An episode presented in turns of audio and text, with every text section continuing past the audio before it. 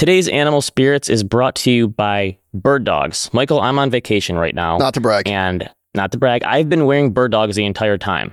I've been wearing Bird Dogs for years. Here's the best part of them one, they have a liner. Beautiful. No underwear, no boxers. The Bird Dogs themselves act as the shorts with the liner, they act as your own underwear. Two, this is probably their best invention they have, and I don't know why other people haven't copied them. They have the side pocket for your wallet. I hate sitting on a wallet, but I want to have my wallet with me. And the other thing is, it's a zipper. So if I'm on the go, I'm jumping in and out of the water. I don't carry cash. I'm a credit card guy. I can have my wallet right there. It doesn't matter. Never lose your wallet. It's on the side. You take your wallet in the water? That's a stretch. It's happened before. I'm just saying, if it happens on accident, I jump in, one of the kids pushes me in the pool. It's okay. It's safe. It's zipped in there. It's not an open pocket. Number three, have you tried the pants before? Of course. I've got the joggers. Are they joggers? They're joggers. Yeah. Yes. I'm a new convert to the joggers. I've always worn the, the shorts. I wear the shorts all summer, all vacation, but I'm a new convert to the joggers. And I wore them to one of my daughter's basketball games a couple weeks ago. Someone said, Where'd you get those pants from? I said, Oh, these are bird dogs. Also have the liner. They're wonderful. I'm a huge fan of bird dogs. We're going to have a link in the show notes. If you would like to try bird dogs, go to our show notes at Animal Spirits at Wealth of Common Sense, or Relevant Investor. Click on the link, get some bird dog joggers, get some shorts, get yourself, I don't know, two or three pair. You're set for the whole summer. Look at you, fashion guy, all jazzed up. Ben, I have a question for you, being the bird dog aficionado that you are. I've got, I think, two pairs of shorts. Need to get some more for the summer. It's right around the corner, as you know. Actually, it's the first warmish spring day in New York. Finally, we're thawing out here. Is there options for different seams? You converted to me. I'm like a just slightly above the knee guy, but I don't want to show too much thigh. But there are people that want to show thigh. So there are options. Yes. Yeah, they have the, the 10 inch long ones or the 7 inch shorter ones. I prefer the shorter ones. You show thigh. I don't mind showing a little thigh. You were a running back in college, so I get it. I don't skip leg day. So you do wear your clothes a little baggier. You could do the longer ones. They're nine or 10 inches. So, yes. Well, yeah, I've got Good a point. dad butt. So, go to the link at our show notes or go to birddogs.com. Welcome to Animal Spirits, a show about markets, life, and investing. Join Michael Batnick and Ben Carlson as they talk about what they're reading, writing, and watching.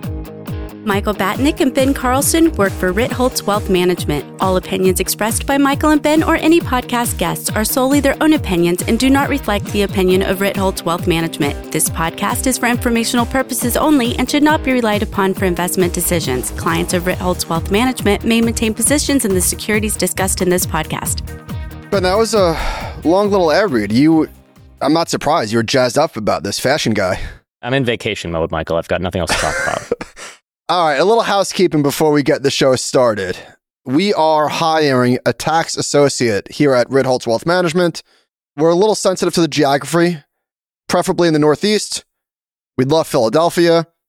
We'd also take Chicago, which I know is not in the Northeast. We're just trying to cast a net wide but focused, wide and focused. We're discriminating against the West Coast. Is that what you're saying? Pretty much. Email us hiring at Ritholtz Wealth if you sound like this is a job for you. Get to work with a great couple of guys there in the both of the bills. Actually, we've got a Bill and Bill. So if your name's Bill, please don't bother. We're going to cap it at two bills. All right, Ben, what are we talking about this week?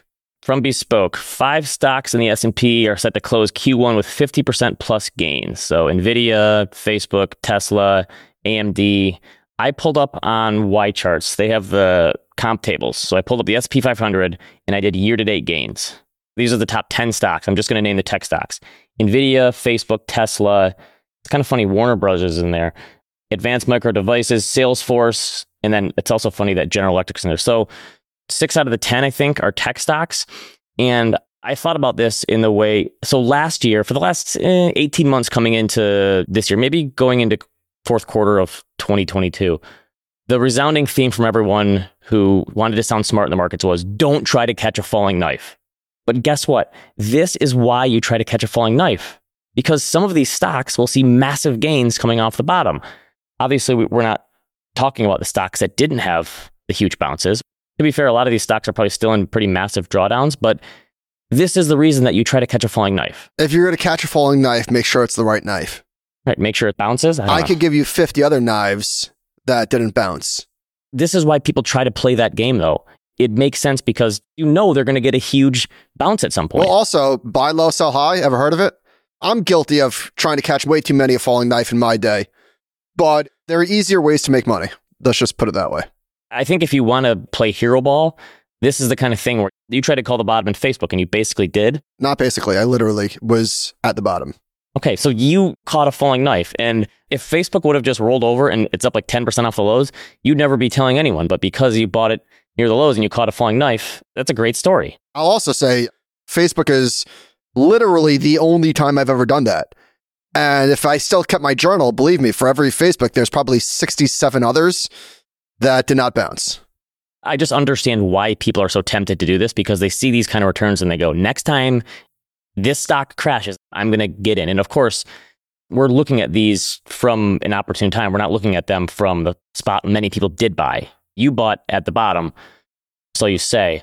And I haven't seen receipts yet, but I'll get this analogy real quick. So I've never been a big fisher. I don't do fishing. I don't do golf. I don't do hunting. I just, I understand why people do those. You're an indoorsman. No, I like being outside, but I don't have enough patience for those kind of endeavors. My kids love to go fishing. And so we're at our, our place here on the water and there's fishing poles at the house we rent. You just say our my kids place? been wanting to fish. Did you just buy a house in Marco Island without telling us? Oh, no, no. The place we've rented, the Airbnb, it, it feels like ours. And so we've been fishing a lot lately. And I caught a fish. Is there like a dock? There's a little dock. And so we're put in and caught a fish this morning. Now, when I'm telling that story, it wasn't a 10 inch fish, it was 19 inches. It's a good sized fish. That's like you buying the bottom on Facebook. Yeah. I really don't get the analogy. I'm saying a lot of people would like, when they're telling these stock stories, they like to say that they bought at the exact bottom.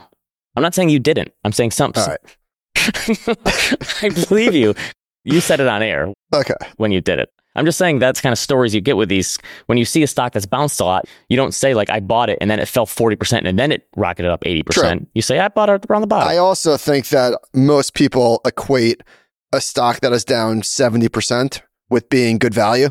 yes. Those are not the same thing. Yeah, true.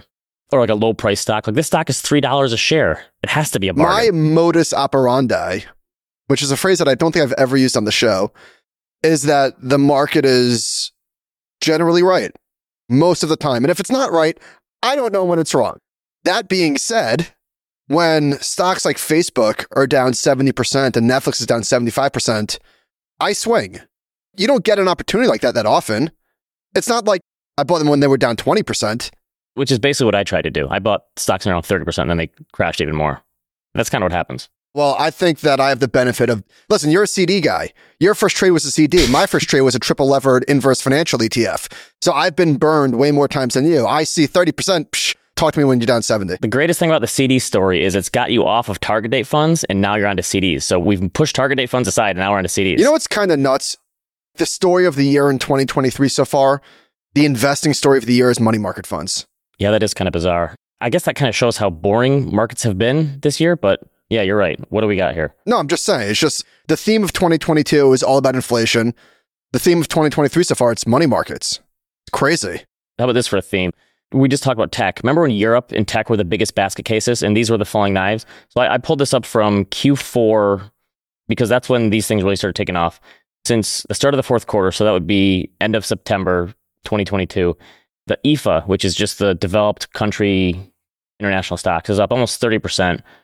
The Qs are up 21%, and the S&P is up 16%. You're using the wrong index. what do you mean? not the wrong index. But if you really want to hammer home the point of how crazy this is, look at FEZ, which is the Euro Stoxx 50. The Euro Stoxx 50, and I thought Europe was uninvestable. That's what I was told. And listen, in fairness, it's been a horrible decade. FEZ is destroying the S&P. But that's the thing is like we were debating whether the US would go into recession. It was a foregone conclusion Europe would go into a recession. Because you're right. People were saying it's uninvestable. Why would you put your money in there when they are going into recession? They don't have the tech sector. The whole continent is screwed. Guess what? You want me to blow your brain out? Do it. FEZ, the Euro Stoxx 50 in US dollar terms is outperforming the S&P 500 over the last 3 years. Wow. I wouldn't have guessed that. Over the last 3 years. Including the massive wow. Okay. How about that? That's pretty good. over the last year, the S&P 500 is down 7.5%. The Euro Stoxx 50 is up 13%. Somebody explain to me Wow. how the Euro Stoxx 50 in dollar terms is outperforming the S&P 500, our great index, our beloved index, by 20%. I feel like nobody's talking about this. No. It's true. 20%. What is the dollar in that time? Do you have the dollar? UUP, I think, is the ticker. The dollar's got to be down. There was a big round trip. So the dollar's up 6%, although it's well off its highs. Dollar's in a 10% drawdown. So that's been a tailwind for sure. But even in local terms, I think the DAX is at an all time high. Yeah, I think it's even better in local terms. But the thing is, I thought they were going to be eating their feet. that sounds like a Monty Python kind of thing. The dollar had has basically been in a bull market since I don't know 2014, 2015. If the dollar goes into a period where it's lagging the other currencies, this is not the beginning of it. If the dollar is going to be weak for a while, not that I'm a currency expert. If that happened, you would expect that international stocks would continue to outperform. There's a weird thing going on in the S&P 500 where Q1 2023 was the exact opposite of 2022, more or less mirror images. There's a great chart, and what I mean by that is the first quarter in terms of the stock market was all about large tech mega cap tech, in fact. Last year was high quality, did really well. Dividend payers, financial growth, yeah. So the boring stuff did well last Sentiment year. Trader, who I feel like I haven't mentioned that name in a while, not sure why, has a great chart showing the percentage of S&P 500 members that are outperforming the index over a rolling 21 day period, which is I guess a month in terms of trading days. You're a trading day guy. I'm a trading day guy. It is ludicrously low. Only 25% of members which is basically about as low as it's been. Not basically, it got that low in 2000, in 1980.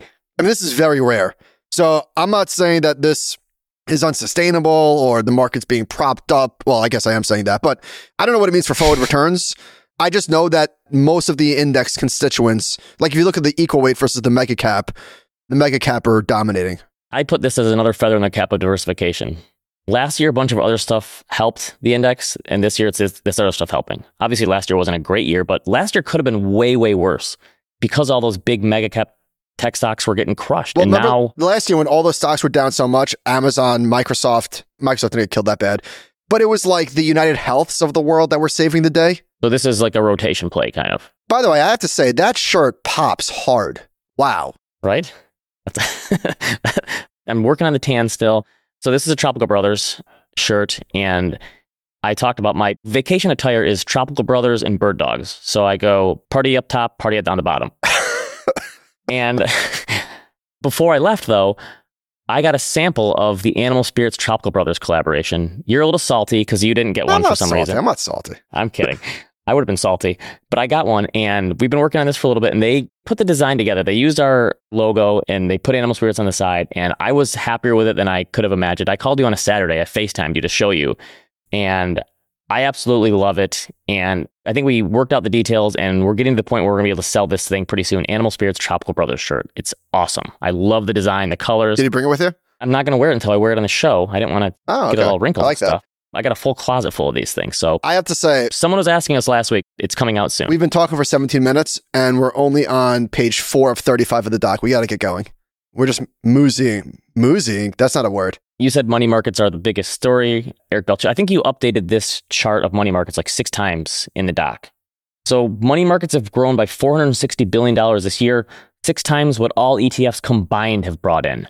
As a guy who, who likes to frequent in the flow data, you, that's a pretty good one. There's some other flow data here, but here's my question. This is a tease. I thought about this one. Is this cash on the sidelines for a future market rally, or is this cash that's just sidelined? That's not coming back. Come on, come on. Uh, now we're talking. Get it? Cash that's on the sidelines or cash sideline.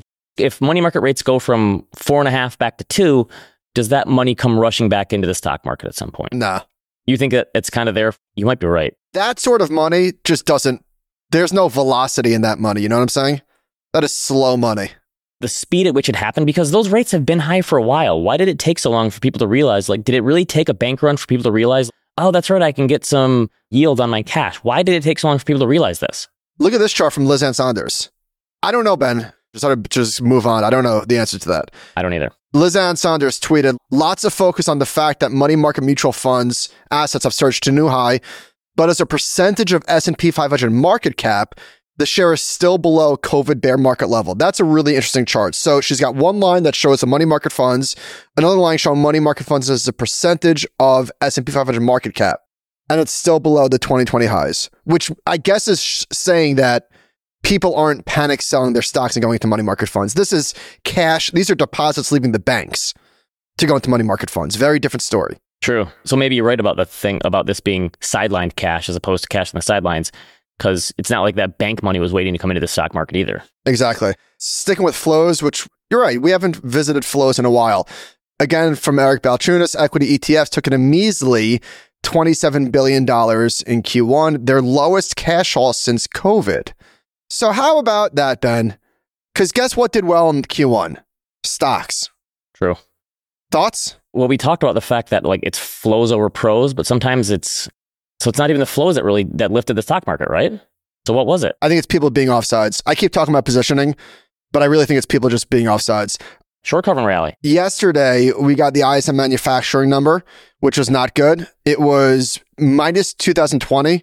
Like if you take COVID crash out, it's the lowest it's been since 2009.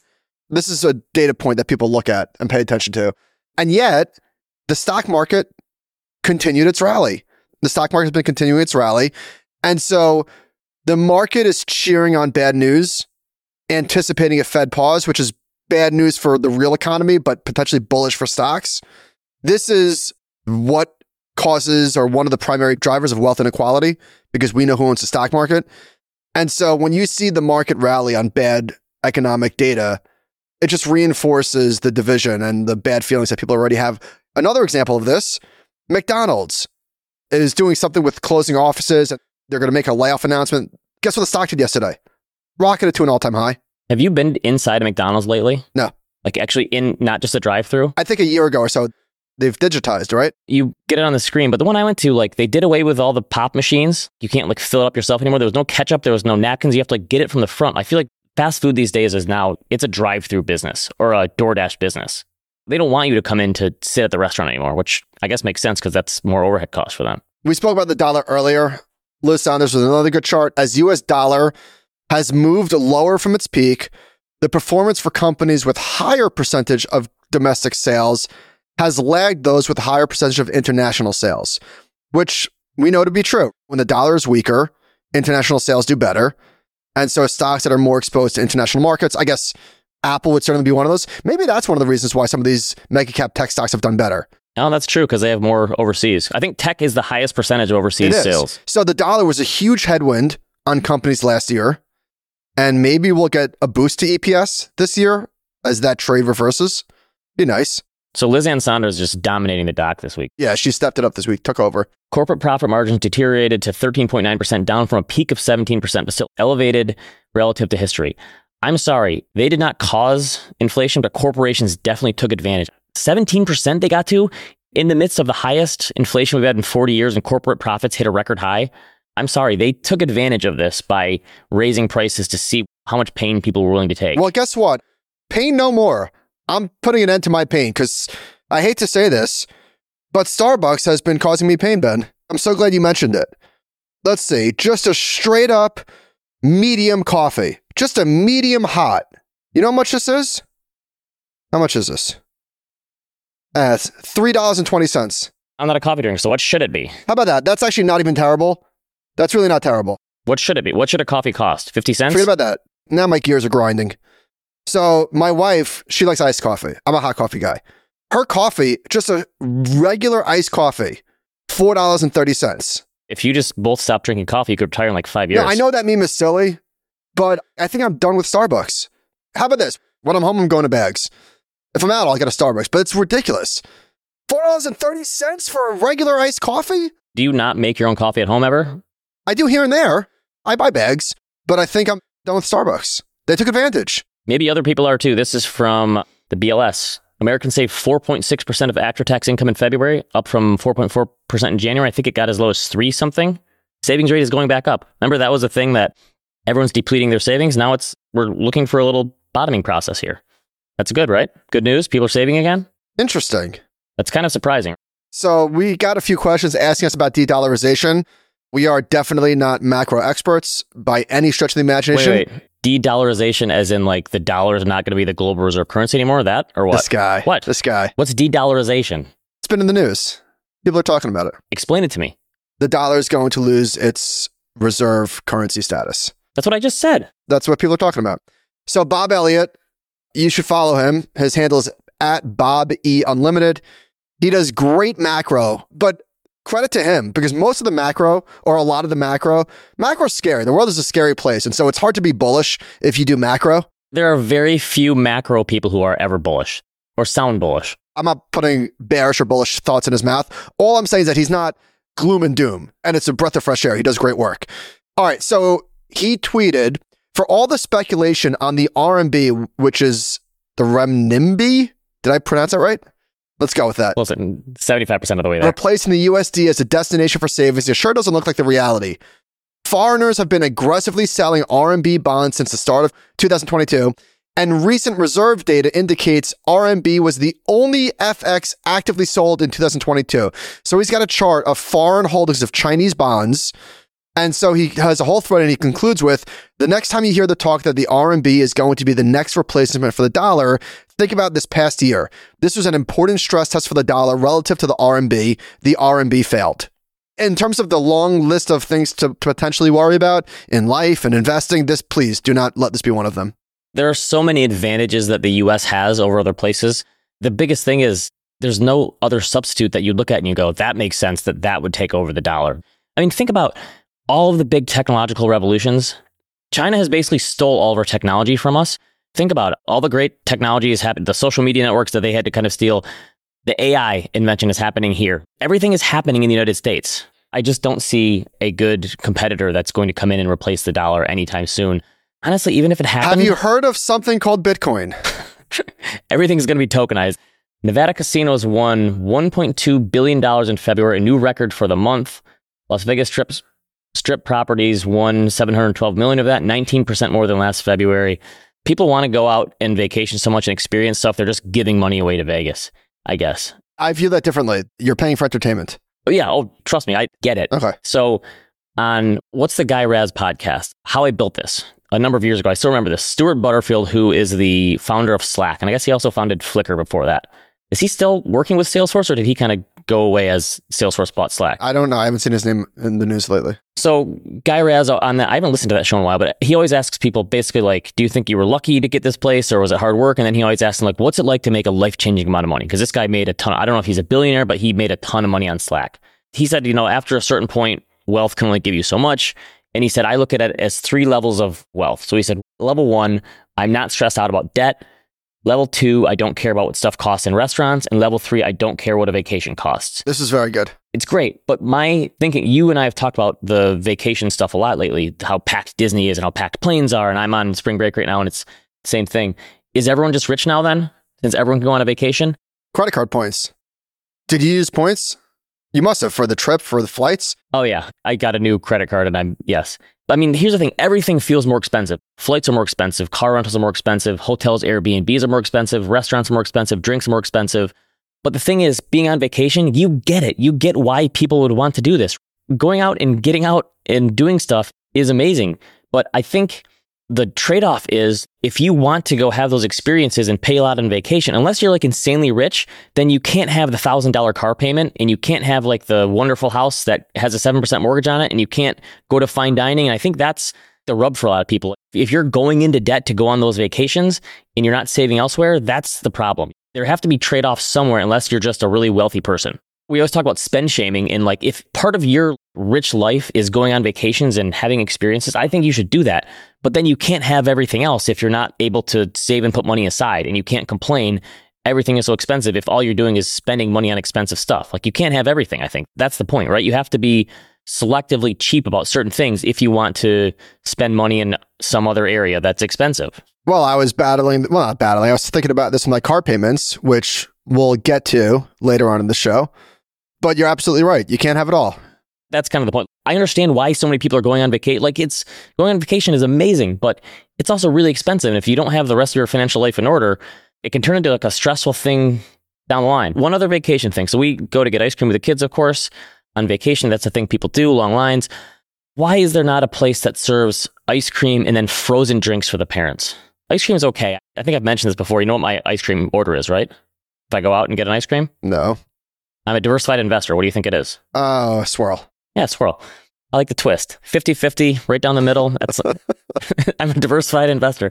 But how am I not able to get a Miami Vice while the kids are eating ice cream? There should be an ice cream parlor that has a bar in it as well. Kids get ice cream, parents get drinks. What could possibly go wrong? Let's do it.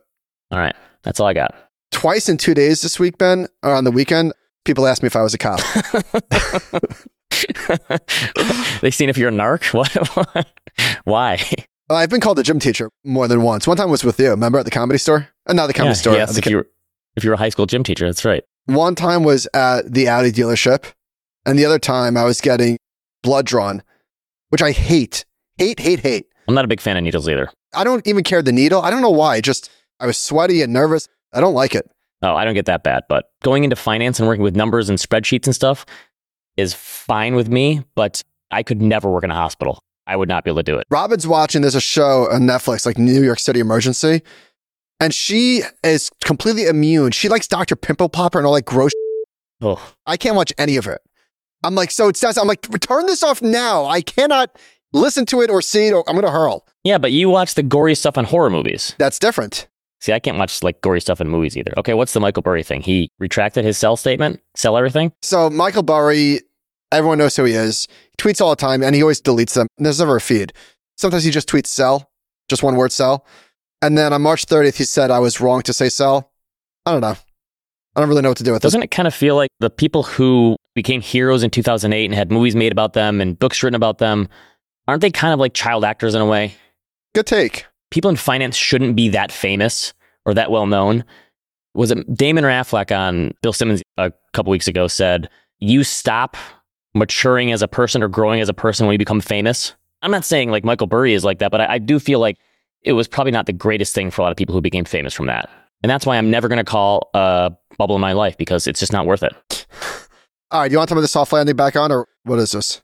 All right, core PCE and inflation. This is from Fed Woj. 4.6% over the previous 12 months, 4.9% over three months, and 4.5% over the previous six months annualized. I don't know. It's coming down. I feel like if we get into the range, and I know they say they want 2% exactly or whatever. The narrative right now, which has changed 14 times this year, is yes, inflation is still trending in the right direction, but now there's going to be a recession. Okay, so Allison Schrager in her latest Substack said, okay, what if we have a mild recession and it's pretty mild and it doesn't bring inflation where the Fed wants it? And I guess I never thought about it that way, but it kind of makes sense. If, if the economy is this strong and the labor market is this strong and it's not really bending to the Fed's will, what if it happens and we do get like a very minor, minor recession and inflation just goes to 3%? And the Fed says, ah, that's not enough, or 4%, or whatever it is. And the Fed cuts rates because they're worried about the recession, and then inflation takes off again. Not out of the realm of possibilities. I hadn't thought about that, but you're right. Could happen. By the way, you mentioned Fed Woj. We got an email. You guys keep talking about Fed Woj. We're talking about Nick Timiraos from the Wall Street Journal. He's the Fed whisperer. Yes. All right, layoffs. Oh, again, Bob Elliott showing up. Okay. He's tweeted layoff announcements are running pretty stable in the 50K range for the last six months, except for the big number in January. Also highlights some of the oddity of looking at these. Accenture said they would downsize over the next 18 months, is included in here, even though it's not immediate. So it looks like layoffs are fairly steady. A lot of tech stocks, right? Yeah, it looks like all tech. All right, Or McDonald's, we already spoke about. Oh, this is early. This is just speculation, but Ben, what if? What if? Carl Quintanilla tweeted for the Bank of America tech desk. They pulled a quote, a Jeff Bezos quote from 2016, and then they said, quote, I believe he can come back to Amazon in a prominent role for one reason to ensure not just AI participation, but AI leadership. Feels like an important fork in the road is upon us. Maybe they can because does it surprise you with like how well the AI rollout has gone for Chat GPT that Siri and Alexa are just kind of awful sometimes still? Well, a lot of things aren't great. By the way, credit to me. It's early. For what? What do you mean for what? Jeff Bezos coming back to Amazon. Or credit to oh. us. Oh,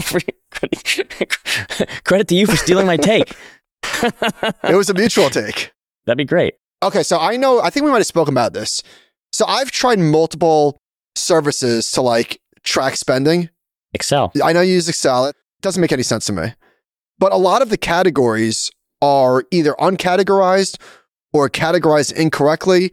I've been using this thing called Rocket Dollar. And I think I spoke about it. They send you like emails if you have a large transaction, if something gets refunded. I don't even pay for it. It's- I use the free service. 25% of all your spending goes to Instagram t shirts. but they categorize my daycare as I think travel or something. Here's what AI is going to do. I know this is a minor problem to solve. Oh, you're saying AI is going to be a good budgeting tool? AI tool. is going to completely make sure that all of your spending is categorized so that you don't have to go in there and fix it. There are some tools where you have to like train the model on all of your line item things and then it could like learn it. AI is going to completely fix that. It's going to like instantly give you all your spending. You know the easiest way to track your spending? Just put it all on one credit card. Is that what you do? I basically spend everything on my credit card. There's occasionally, I mean, a check for something like the mortgage payment or something, but everything else is just it's on a credit card. And for me, that's the easiest way to track stuff. I have multiple credit cards. I feel like a lot of people do. True. Wall Street bonuses fall by the most since 2008. The average bonus was $176,000 last year, down 26% from 2021. I don't think $176,000 for a bonus is a lot of money. Just kidding. Just kidding. Not in New York City. Not in New York City. I'm only teasing, only teasing. Oh, but I did say that I don't think 4,000 square feet is a mansion. Here's more context of what I was talking about there, because I think this is very important. And I don't know what the doc said, Ben. You could pull it up. Okay, it says this was on our from the compound. We had over three thousand votes. Is four thousand square feet a mansion? I said no. fifty-four percent said no. Forty-six percent said yes. What was the square feet that we said? Four thousand. I think when we Google it, didn't it say five thousand is considered a mansion. And that's what it said. So there are, in my town, I know there are homes that are more than 4,000 square feet. I don't know how many there are. Probably, I don't know, 20. I mean, it's not a ton of them. But the thing is, in my town, the houses are right on top of each other. So I'm looking out my window. My neighbor's house is literally 13 feet away. Another factor to consider in whether or not something's a mansion is property. No, that's true. So if you have it like half an acre, or Yeah. half- So like even if a house in my town is four or 5,000 square feet, now the 5,000 square feet is huge, but nevertheless, there's no property. So I think that's a big factor. true. The other thing is like, do you count mudrooms as part of your square footage or not? Actually, we had an email today from somebody thanking me for the nudge on the mudroom. I gave them permission, mental permission, or something like that. There you go. They got, cut back somewhere else then. Moving on to real estate, or stick with real estate, I should say. The Restoration Hardware CEO, which is always a color for a conference call, he said, quote, I've never seen a luxury home market down 45% a quarter ever. Not even in 2008 and 2009. So I think we're near the bottom. But could it get a little worse? I think it could. Seems like that guy's like a macro guy a little bit. He always has macro takes. I mean, he's sort of at the epicenter of it. Imagine if, Have you ever shopped at Restoration Hardware before? uh-uh. It's expensive. I guess he did say it's luxury. Okay, he said, I think we're near the bottom. It's kind of nuts that the housing market went through this period of time. The high end got obliterated, sales basically stalled, and yet the economy didn't fall apart. I know there's obviously challenges in certain areas, but housing got destroyed. The housing market, if you add it all together, construction and furniture, all the ancillary stuff that goes with this, 20% of GDP. It's a huge part of the economy. It is kind of crazy because it, it has just ground to a halt in a lot of ways. There's a great chart from Bank of America weekly home improvement retail spending growth year over year, according to Bank of America credit card and debit card data. Crashing is the wrong word, but certainly heading down a lot. It's down 10% year over year. And then there's another chart showing just weekly housing related services spending. This is even worse. I'm guessing so much of it was pulled forward. And also, the home equity line of credits, it's now 7 or 8% to borrow from the home equity line of credit. I'm guessing a lot of that has fallen by the wayside. I'm kind of surprised. Home Depot and Lowe's are like, they're hanging in there. I mean, the stocks don't look great, but they're not like getting demolished. I still think that the renovation thing has legs for people like longer term. I don't know what it means short term, but longer term, people staying in their homes and being like, let's add another bedroom on the back of the house if you have acreage. Now, if you live in Michael's neighborhood, maybe you don't have acreage. No acreage. You have some room. So the plots here are 60 by 100. So I don't know what that means, but Yeah, that's right. In the Midwest, we have more room, but they're building houses now anywhere they can find open land. There's not many like lots left. The lots are bigger in Michigan, but they're putting homes anywhere they can. I feel like people want to build these days. All right, this is interesting. I don't know where George Papadopoulos got this chart from, but it's the median down payment for U.S. home buyers. The median home buyer, according to this chart, is only putting down 10%, which I guess made sense in 2021 when rates were low and prices were high. But now that rates are so high, I guess the problem is prices haven't budged. People can't afford it. That's the problem. But I'm saying, like, if you're borrowing 90% of the money, that's got to kill you on the monthly payment. Yeah. But otherwise, you have to save for a lot longer to get that down payment. I think my first home, I did a 5% down payment. I get it. It's hard to, especially if it's your first home. All right. We talked about money markets before. This is a survey from Bankrate. 22% of those with a savings account earning 3% or more, while 24% are earning less than 1%. 16% are earning nothing. I guess this is the money that's going into money market funds. Basically, 40% earning less than 1% still to this day. I guess that's a lot of those SVB people who are earning nothing. This isn't like checking accounts, this is savings accounts. It's kind of shocking. Do you think a lot of people just don't pay attention to this stuff in inertia? And I thought rates were still zero. Like, what is the cause of this? I don't know. I think it's just lack of financial literacy. I guess. It's surprising though. I think you might be right, unfortunately, that people just they assume like I get what I get and there's no other choice. Hard to believe. So you put this credit card thing in here. Credit card interest rates are the highest in history. What are we at? 19%? That's tough. If you are putting a vacation on a credit card and not paying it off, that's tough. Look at that. How high that went. How much money do banks make from credit card interest? I assume it's a non trivial number. How much of it does also get written off, though, for people who don't pay because it's unsecured debt? I don't know. Good question. All right. You saw this Ivy League parents thing from Bloomberg. I saw the headline. What's the story here?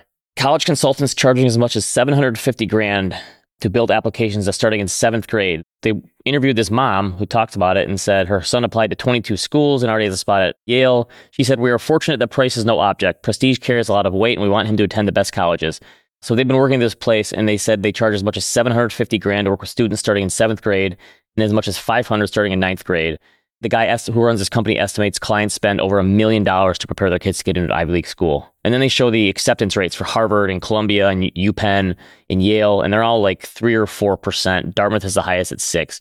I'm sorry, but reading this, this is like a wealth inequality thing, but also I think I know they added some sort of tax above a billion These dollars. parents I think are we need insane. to start. I'm sorry. Listen, They are, yes. I know that I don't have a child who's college aged, and I'm sure that I will do whatever I can within reason to help my child be prepared to be in the best possible position to succeed. That's not what this is. This is insane. It's ludicrous, right? That you're buying your way in. And it's also, if you knew your parents were doing this, maybe the kids do. I'd say, give me the 750 grand. I'll start my own business or travel the world or something and go to state school. This is such a small number of people we're talking about. It's not even worth talking about. So the fact that these schools let in 3% of applicants, isn't it time we just start saying we're going to tax your endowment more or tax the whole thing if you don't start letting more people in? I think the tax is like over a billion dollars and it's like a small amount for the tax.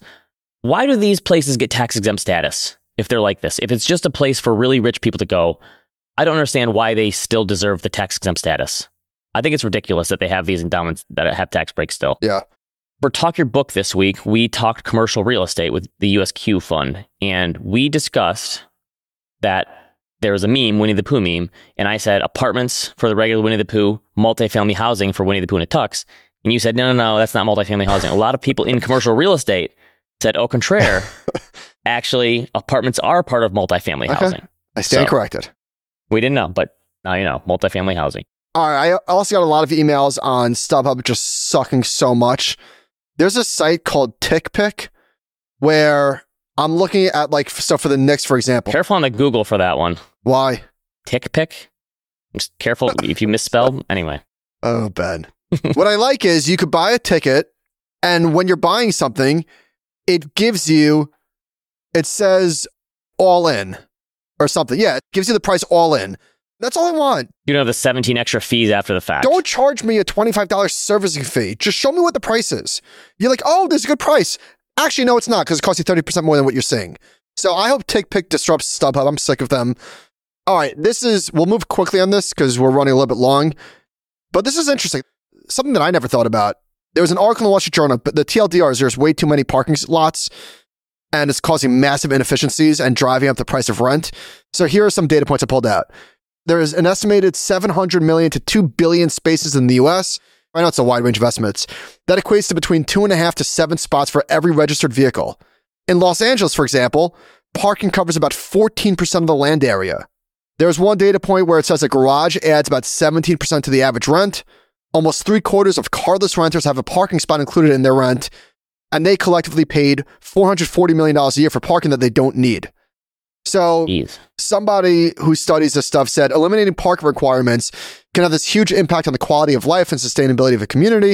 It is among the most significant changes that a local government can make. So, to that end, Buffalo eliminated minimum parking requirements and the city's population grew for the first time since the 1950 census. Wow. And if you look at, there's some great charts in here showing the average number of parking spaces per new U.S. residential unit and the average number of parking spaces per thousand square feet of a new U.S. office construction. And they're way, way, way down. Pretty cool. Do you think that's because of parking spots or Josh Allen fans? this is one of the things that the appeal of driverless cars could be someday is that you have your car drop you off somewhere and the car can drive off site somewhere, the park itself or whatever. Isn't that the dream? Yes. Or is that dream gone completely? Remember like 10 years ago, we were like three years away from driverless cars, people were saying? It feels like we've made no progress there. Not true. Kind of? Not true. You don't think so? So I'll get to this in a second. Just put a pin in this. So we got some auto numbers this week. As dealerships get more stock, automakers' sales rebound in the first quarter. Car buyers are finally starting to see something they haven't in a long time on dealership lots more availability of cars and trucks, which is great for all of us, but it's terrible for me. So when my wife's transmission blew out, they gave her an A5, which is like the sedan. And if you start to drift from one lane to the next, it pulls you back in. Pretty cool. I've seen that, but I think my wife's Hyundai has that. But I wanted us to be further along at this point. That's all I'm saying. This made me laugh. We got a lot of emails about people being pro Tahoe. We got a few pro Kia Tellurides. Got a bunch of people saying that that's great value. So somebody sent us a long email about being pro Tahoe and then said, if you're using a car to commute, you should punt the Jeep and go buy a used Tesla 3. Cut gas bill to zero and you can get them for 30K or so. Just don't talk about owning a Tesla because other people will want to kill you. I own one and try to never talk about it. I hate those people. that made me laugh. Okay, that's pretty good. So here's an update on my situation. If you want, if you missed this, I spoke about my leasing situation with car dealership guy on Saturday, which was an awesome episode. So it turns out, Ben, so my thought was that I was going to go from my wife's Q7 down to a Q5, save money there, use some of that savings to upgrade from a Jeep to a Tahoe. None of that is happening. Why? I'm underwater on the Audi by $12,000. What does that mean? So when I bought it, it was no good options. Thanks, Jerome Powell, or COVID, I guess, too. When I bought it, I could either increase my rent at the time by like $500 a month or just buy the car for what I thought was a fair price. So I bought the car and now I owe 40. The car's worth 28.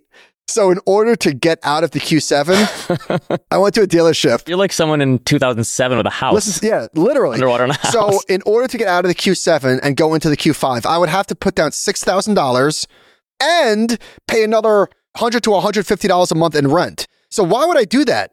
Why would I pay $6,000 plus another $2,000 a year or so to get a smaller car only so that I can pay $700 more on my Jeep?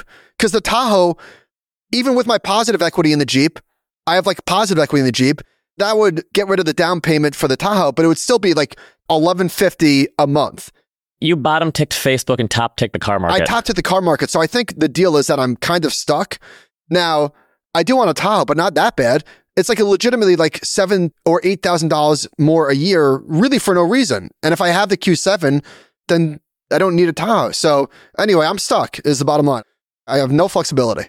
Good thing you got that warranty to fix the transmission. All right, you want to wrap this up? Yeah. Go ahead. What do you got?